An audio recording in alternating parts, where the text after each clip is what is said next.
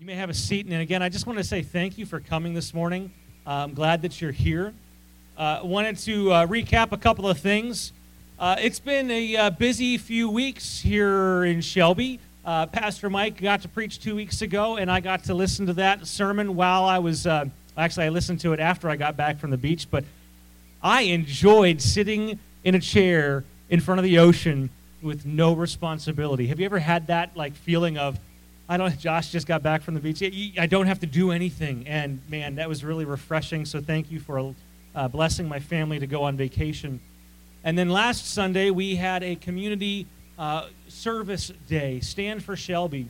And we saw over 200 people from various churches come together and tackle a bunch of work projects throughout our community.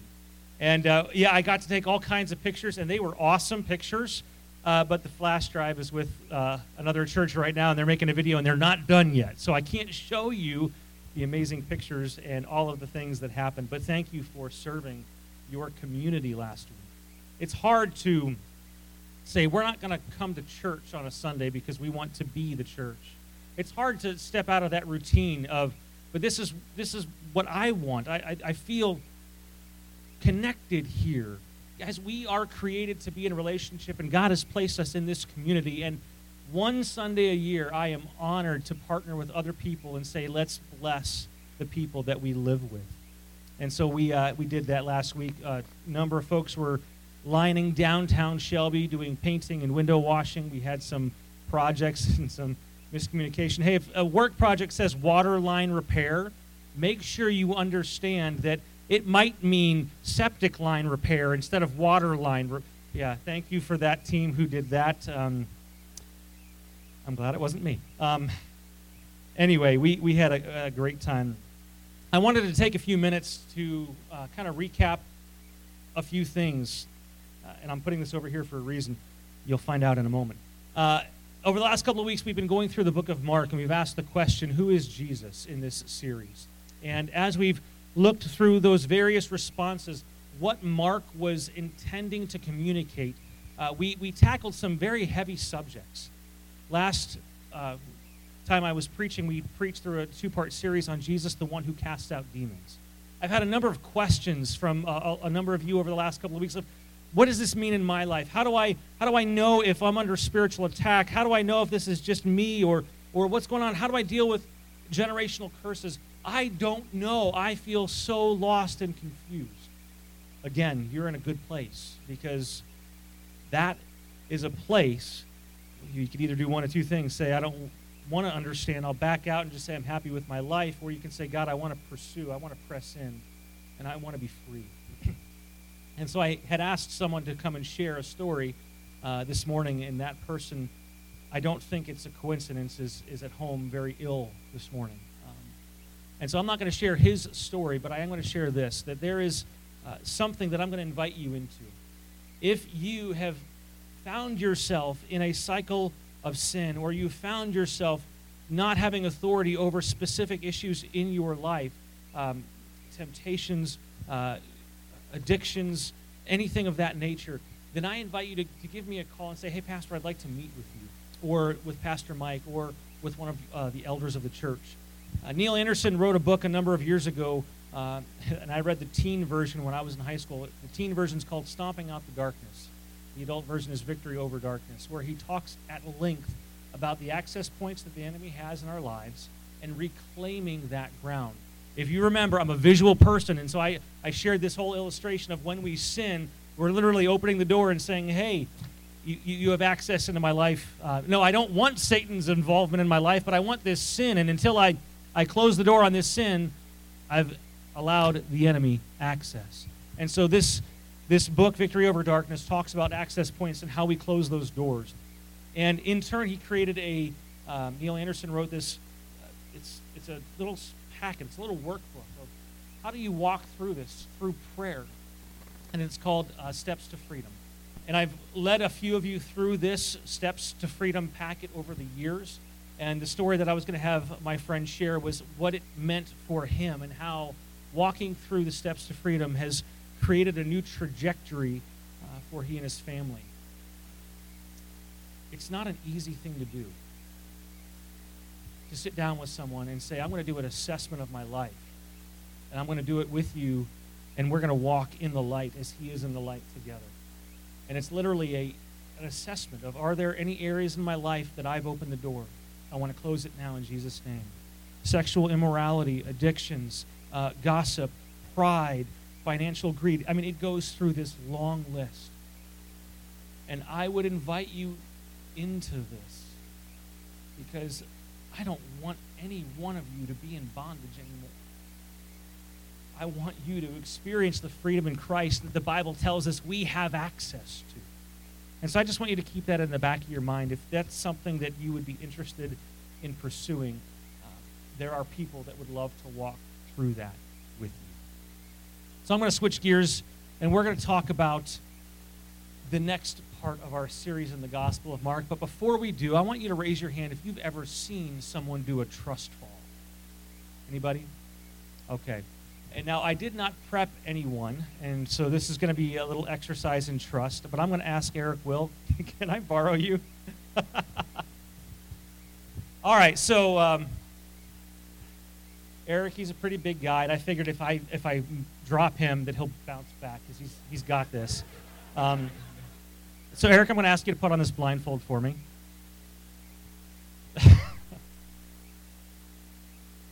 oh, it's stretchy. It'll work.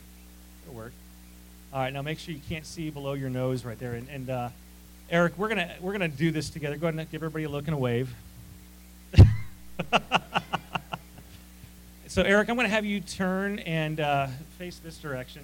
Nope, no, no, not too far. Right there. There we go, just like that.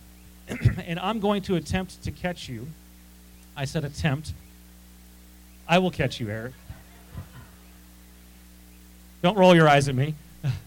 All right, so on the count, he hasn't even, you got this. So on the count of three, uh, I'm going to ask you to fall, and I will catch you. Are you ready? So I'm going to have everyone out there count because I cannot have the microphone by my mouth. Ready? Go ahead.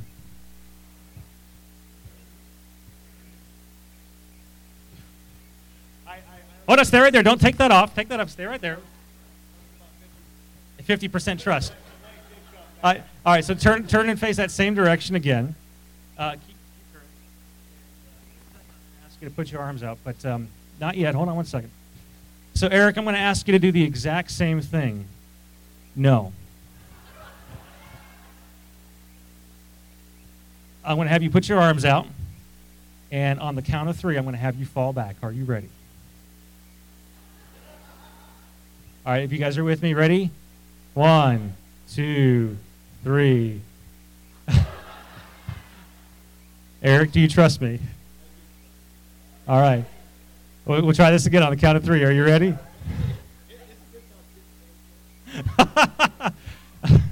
Quit looking at me. ready? One, two, three. There we go. Okay, okay. Give him a round of applause. Eric, you can have a seat. You are the man. I appreciate you. All right, so um, I want to show you a video of how this could have gone if there was misunderstanding. All right, so go ahead and uh, show this video. I hope the audio is ready. Oh, I don't have my clicker. All you need to do is hit the, the next button. It should come right up. Fall, and we're just, it'll be an exercise in building trust uh, between one another. So, Harrison, if you don't mind going first, uh, step up here on this chair and close your eyes. All right, and then everybody fill in, and we're going to ask you to fall, and then they will catch you. So you have to trust us. I'm going to count to three. Just relax and fall. Okay? One, two, three. No, wait, no, no!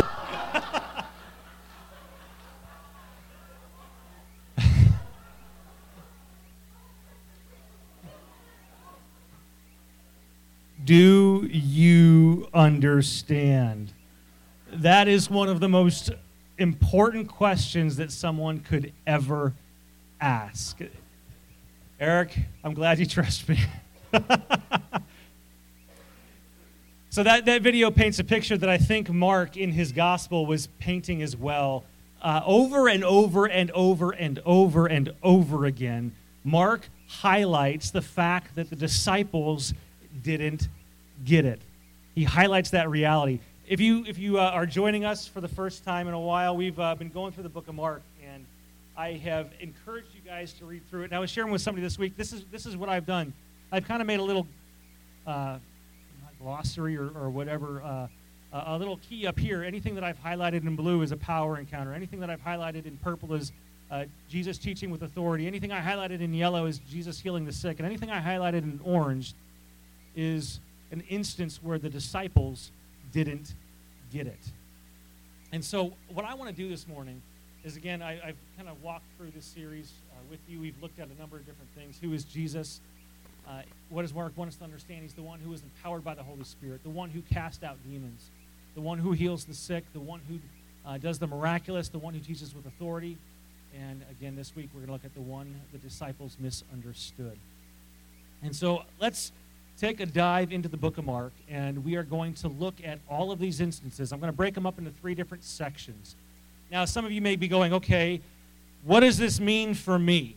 This can be very redundant looking at these things and, and looking at the book as a whole document as opposed to going through verse by verse. I love exegetical preaching. I love unpacking what small sections of Scripture mean. This is more of a topical series where we're looking at the big picture. And so here we go. Mark in chapter 4, we see the parable of the sower. Does anybody off the top of your head, I'm not going to call on you, but raise your hand if you're familiar with that parable. Jesus, he's got uh, this story that he tells about the, the, the farmer, if you will. He's got seed that he casts out, and he talks about the different ground upon which the seed falls. And some is on rocky soil, some is on uh, weed infested soil, some is on a path that has hard soil, and other falls other seeds fall on good soil. And so he tells this parable, and the disciples, he asks, Don't you understand what I just said? Do you understand what I'm talking about? And basically, they're like, We don't get it. What does that mean? And Jesus' response is, How will you understand any parable if you can't even understand this one? Again, we'll unpack these here in just a few minutes. The next is in Mark 4, verses 35 through 41. This is where Jesus calms the storm. So the disciples are on a boat, and the storm is coming, and Jesus tells the wind and the waves to be still. And the disciples, their response to that was fear. Jesus said, Why are you so afraid? Do you still have no faith? They were terrified and asked each other, Who is this? Even the wind and the waves obey him. The disciples, they didn't understand. Goes on to say, uh, Matthew chapter 7, verses 1 through 23, Jesus is talking about uh, clean and unclean food. After the disciples asked him about a parable that he said, Jesus' response was, Are you so dull? If Jesus ever has to say that to you, the answer is probably yes. I, I just, I don't understand. I don't get it. Here's a fun one in Mark chapter 8, verses 1 through 4. This is when Jesus fed the 4,000.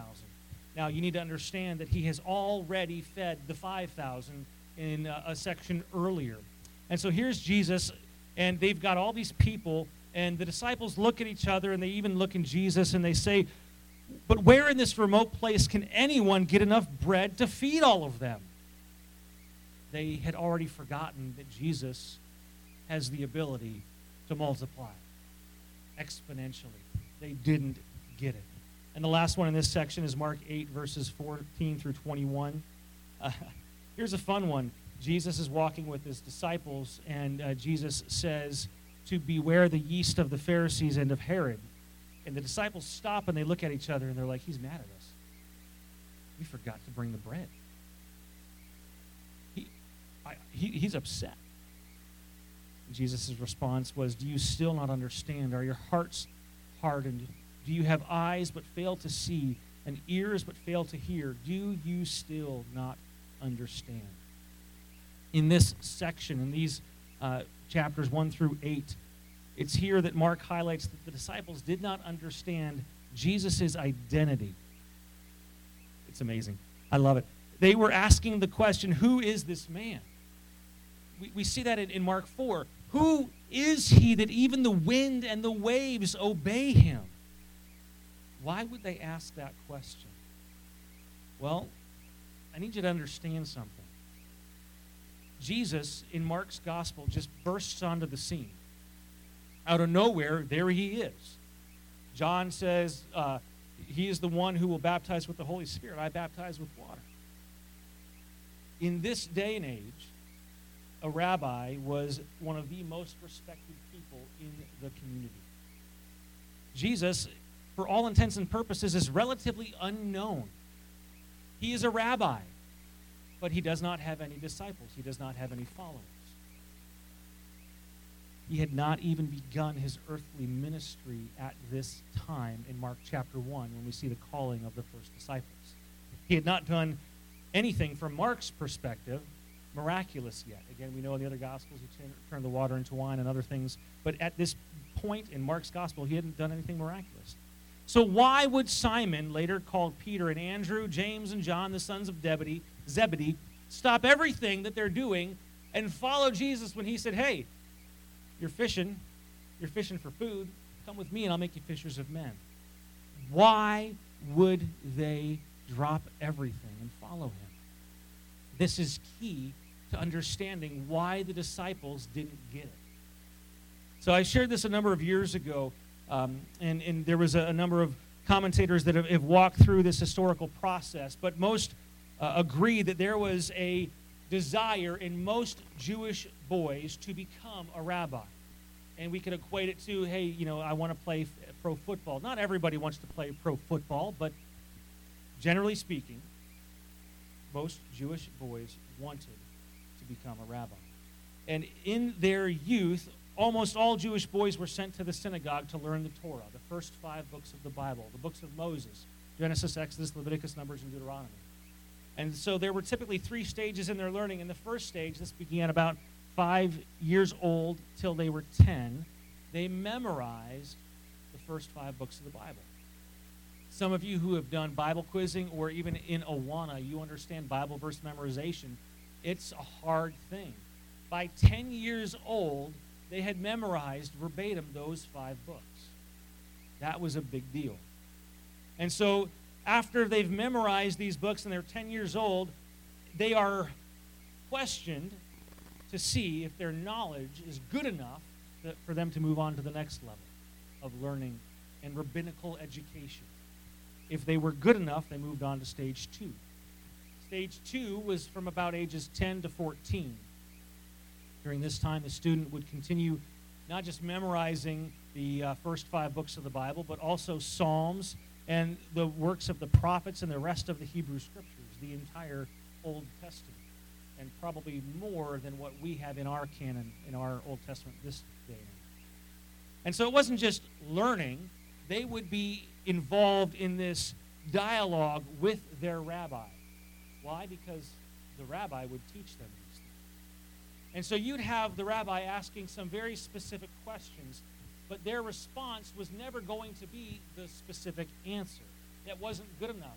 I need to know that you understand more than just you can spit back the information. I am a horrible test taker. I mean, I would cram for hours before a test just so I could spit back the information. And most of that information when I was growing up never stayed with me. Because some of you are like, yeah, I, me too. Okay, so understand that just being able to spit back information isn't important, but understanding how to wrestle with that is. So if the rabbi would ask his, uh, his student, what's 2 plus 2? Well, you know, the answer is 4. Well, the student would respond with a question instead of an answer. What is the square root of 16?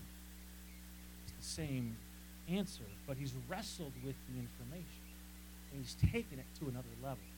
And so this this call and response, these questions was uh, they were a part of normal Jewish education. And so when we see Jesus in the temple in Luke chapter 2 when he's 12 years old, this is what he's doing with the teachers of the law. They're asking him questions, and everyone is saying, We are blown away at his knowledge and understanding. And I can only imagine what his responses were like. And so understand if a student at 14 years old, they've memorized the entire Old Testament, They've, they've wrestled with it. They can dialogue with their elders about this material. If they were found good enough, And they were invited into the third stage. In this third stage, only the best of the best were qualified. And here they would go into the oral law, the traditions, the understanding of, of all of the things that have been said by the, the wise men of Israel through the decades. Not just memorizing Scripture, but memorizing what was said about Scripture, the commentaries. Each rabbi, again, would have their own interpretation of what the law, the laws, the 613 commands of Moses meant. And so if you were to take on your rabbi's teaching, it was literally the, the, the, way they would translate this is you would take their yoke upon yourself. And so you would carry upon the teaching of your rabbi. And so you needed to be a student of the scripture, but you also needed to be a student of your rabbi's interpretation. And so here we go. You're 14 years old. You're, you're, you're in this, this top level. You are the best of the best. You've memorized Scripture. You've, you know and you understand your rabbi's interpretation. In that group, if you were the cream of that crop, then the rabbi would quiz you. And if he found you worthy, he would say, Come and take my yoke upon you and become my disciple.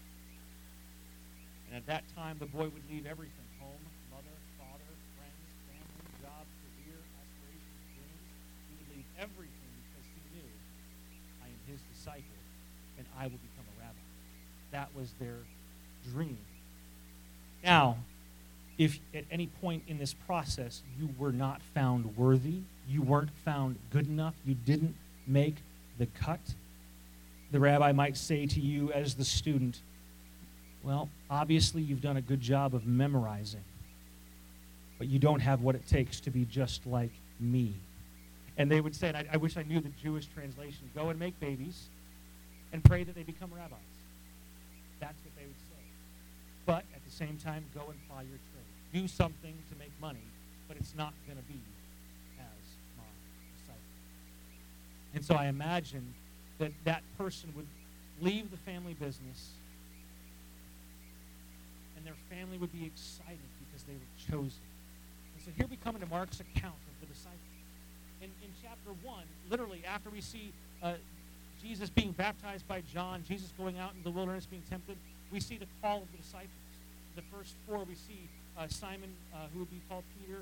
Uh, I'm going to get all mixed up in my head. Andrew, James, and John. We see this taking place. Why in the world would they drop everything and just go? Because he was a rabbi. He invited them. And so I picture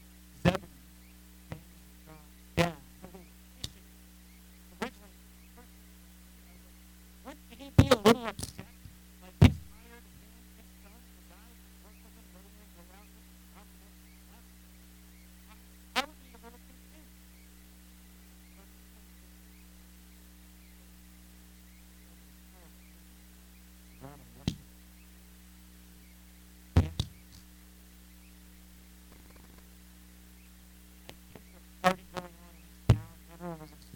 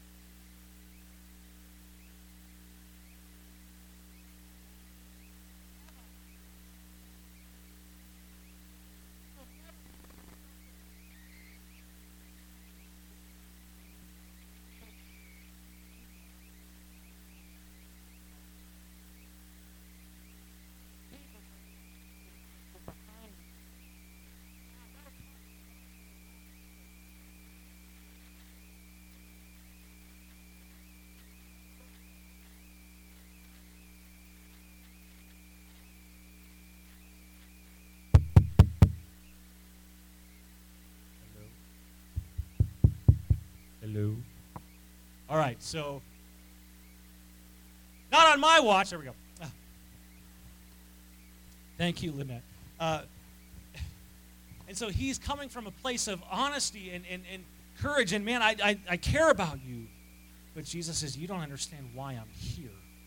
You don't understand my purpose.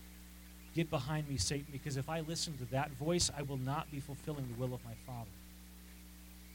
Mark chapter 9, 2 through 6. This is the transfiguration with Moses and Elijah. This is another one of those funny, comical things like Mark had to add this because, for whatever reason, this, I imagine, made him laugh. You see Jesus standing on this mountain, and all of a sudden, Moses and Elijah appear, and the disciples are like, What's going on? And so they say, I know, I know what we'll do. Let's go, let's go make three tents one for you, one for Moses, and one for Elijah. He did not know or they did not know what to say because they were so afraid. And as soon as Moses and Elijah appeared, they were gone, and the disciples were left going, What just happened? We don't understand. Moving on in uh, verses 30 through 32, Jesus predicts his betrayal.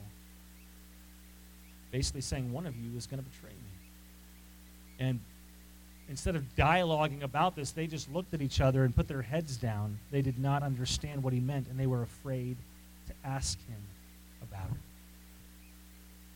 That next section, we see the disciples arguing about who is the greatest. I'm better than you. No, no, I'm better than you. Jesus asked what they were arguing about, but they kept quiet because on the way they had argued about who was greater. Again, their focus was not on Jesus' mission. They didn't understand. In chapter 10, 13 through 16, we see the little children are coming to Jesus, and, and the disciples rebuke them, saying, No, no, no, no, no. This is not happening. We're not getting snot on this guy's robes. And Jesus turns and says, Excuse me? No, this is not what I want. I want them to come. Let them come. And it says he was indignant with his disciples. And finally, in this section, we see uh, the request of James and John. Basically, hey, Jesus, when, um, when all this stuff happens that you say is going to happen, can we sit next to you? Like, I'll sit on one side and he'll sit on the other. Is that cool? Because we know we're the best. And Jesus, he says, you, you don't even know what you are asking. So it's in this section that Mark highlights that the disciples did not understand Jesus' mission. They were so wrapped up and focused on what they could see. I imagine at some point they bought into what others were saying. If this guy is the Messiah, then he's going to come and save us now. Remember when Jesus came into the city of Jerusalem, people shouted, Hosanna, which meant save now. They had no understanding of his true mission. They just saw what was in it for them. And again, I'm not knocking the disciples. I'm just telling you how Mark paints this picture. That they didn't understand who Jesus was, they didn't understand his mission fully, and they missed it time and time again. This last section, there's only two verses that I'm going to share with you, two sections here. In Mark 14, verses 4 through 8, we see Jesus is anointed with expensive perfume. And we see the disciples in, in Mark's account, he attributes, attributes this to all the disciples. In other gospel accounts, they say it was Judas that was upset. But they said, hey, dude, she just wasted a year's worth of, of money by pouring this out on your feet. What? We could have fed so many people with that, Jesus. We could have bought so much bread. I could make more. Do you understand? They didn't understand what it meant to have the Messiah in their presence. And he rebuked them harshly and said, Leave her alone. She has done a beautiful thing. And this last section is where Peter disowns Jesus. Mark makes it a point. There, there are 16 chapters in Mark. 16 or 17? My goodness, 16 chapters in Mark. And in Mark chapter 14, verse 50, this is when Jesus is betrayed.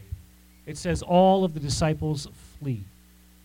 And outside of Peter, who he gives this last chunk of verses in Mark 14, they're gone. They're not mentioned again. We see Peter here, he disowns Jesus. If you remember, Jesus had that conversation with Peter, said, Hey, before the crow, uh, the rooster crows, you will disown me. Multiple times. And Peter's like, No, it's not going to happen.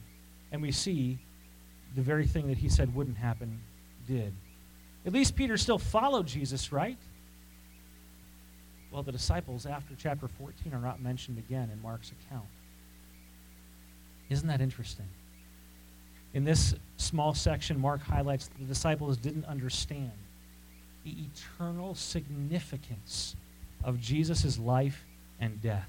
And I argue this because Mark is he's, he's got a literary purpose. I am not an English major, I am not a lit major, but if you read the book of Mark from a literature perspective, a literary viewpoint, a literary lens, he is leading the readers to draw a conclusion. And I believe that it goes back to that parable of the sower. What kind of soil are the disciples? And ultimately, what kind of soil will you be? The disciples, the ones who walked daily with Jesus, they didn't get it until after the resurrection. In Mark's gospel, there's that, that last chunk of verses, and there's that little hyphen that says, most early manuscripts do not include these few passages at the end of Mark. I believe Mark's gospel ended right before that. And, and they tell the story, excuse me, you know, you, Matthew and, and Luke and John, they, they have more information. And so I believe that other people added it because it didn't feel complete. How could you end it with the, the, the women who went to see Jesus left in astonishment? He didn't even say that they went and talked to the disciples, they just left. Mark's purpose was to get you to ask that same question Do I understand Jesus? Okay, when I look at Mark through that lens, it kind of changes things. And so I want to ask you that question, and I'm going to give you a response here in a second. Do you understand who Jesus is? Now, you could say, well, Pastor, you've told us that we'll never fully understand God and, and Jesus in, in their glory until we get into heaven. That's true. Are you then moving towards understanding? Here's my point that I want you to take home grow in your knowledge of God. Do I mean study more? In part. Do I mean take this book and actually open it up from time to time? Yeah. What does it look like for you to have your nourishment come from God's Word? Put down your phone, put down your, your video game controller, put down your bank account information, put down your email. Stop being distracted by the things of the world and grow in your knowledge of who God is. Because if you and I are going to continue to jump into the pool and all that junk is going to come to the surface, we've got to know how to deal with it. We've got to know who He is so we can know who we are meant to be. Grow in your knowledge of God. Next, you understand. Oh, here's a fun one. His mission here and now. The disciples didn't. And so they continue to operate, as Mark highlights, in, in, in a methodology of, well, I'm, I'm a disciple and I'm going to take on my teacher's teaching, my rabbi's teaching.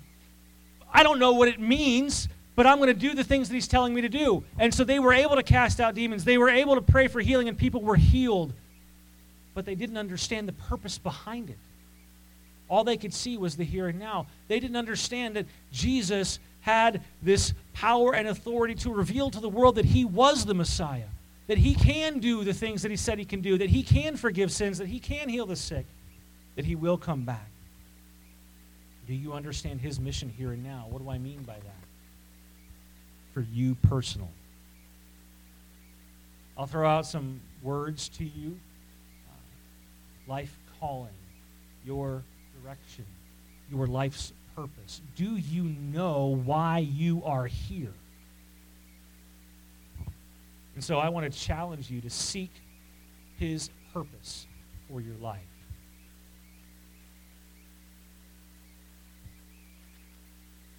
Do you know that the job you have or the house in which you live in, the, the decisions of your everyday life, they all have purpose and meaning. And sometimes we pursue these things because it fulfills our desires more than His purpose. What if God wants you to change your career? Think about this. I know some of you who've gone through that process, and it has been scary. A friend of mine, he was a, a chemist. He was an elder in my first church when I was a youth pastor. And uh, Fred Herndon, he was a chemist, and, and his job was, was moving, and he's like, I'm not going to move. And so he goes, God, what am I going to do? I'm really good at what I do, but I want to honor you with my life, and you've told us to stay right where we are. He went back to school and became a, a registered nurse if he's chasing dollars, like, man, I'm going to make six figures over here.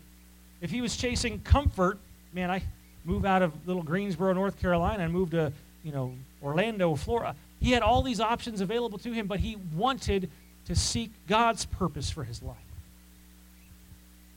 If you have never asked God that question, what is my purpose? Why am I here? What do you want from me? Not just 10 years from now, but today maybe your focus is on the wrong person. Instead of looking in the mirror, maybe it's, start, it's time to start looking up. God has plans for your life, and they are good, and they are for your benefit and for His kingdom and His glory. Man, I don't want to look around the room and say, hey, it's time for some of you to move. No, that's not what I'm saying. But I am saying it's time for you to ask the question is it about my comfort or about His purpose? And I have no clue what some of you are carrying as you come in here. And if you ever feel like, Pastor, quit talking to me during your sermons, I'm not. That's the Holy Spirit. Because He desires for you to know who He is and to know His purpose in your life. And finally, in this do you understand that what happens here has eternal ramifications?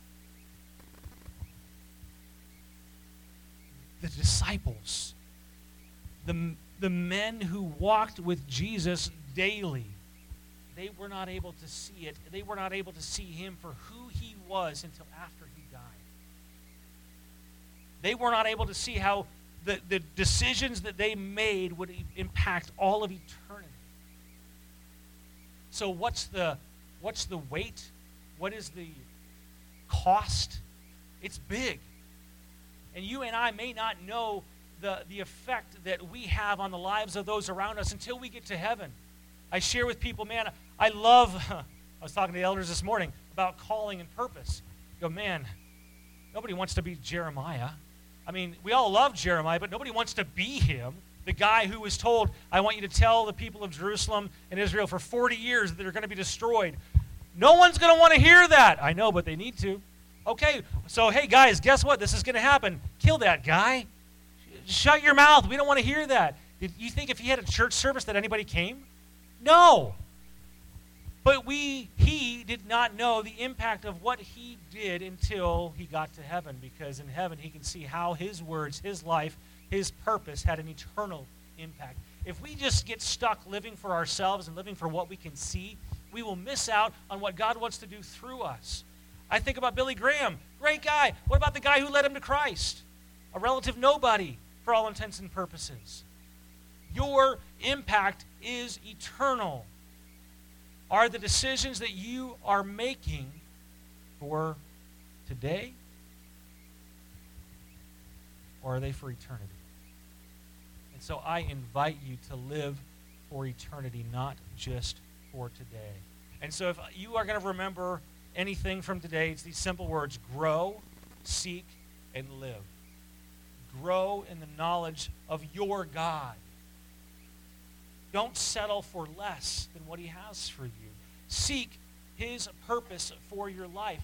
And I mean this with all honesty.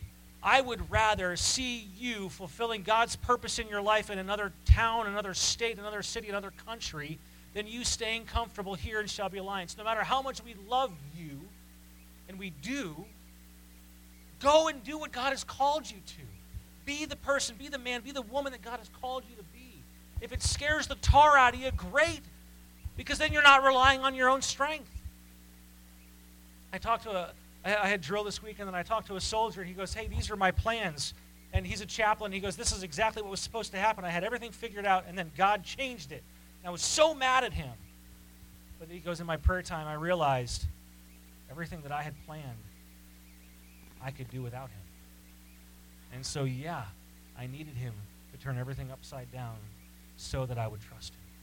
Some of you, let me say it this way, because I don't ever want to say, you guys, y'all need to get this figured out. You guys are all messed up.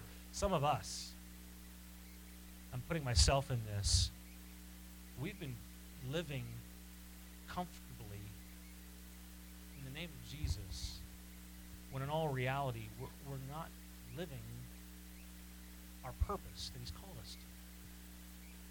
Be bold. Take risks for the kingdom of God. Step out of your comfort zone. Do the things that God has called you to do. And then you can live for eternity, not just for today.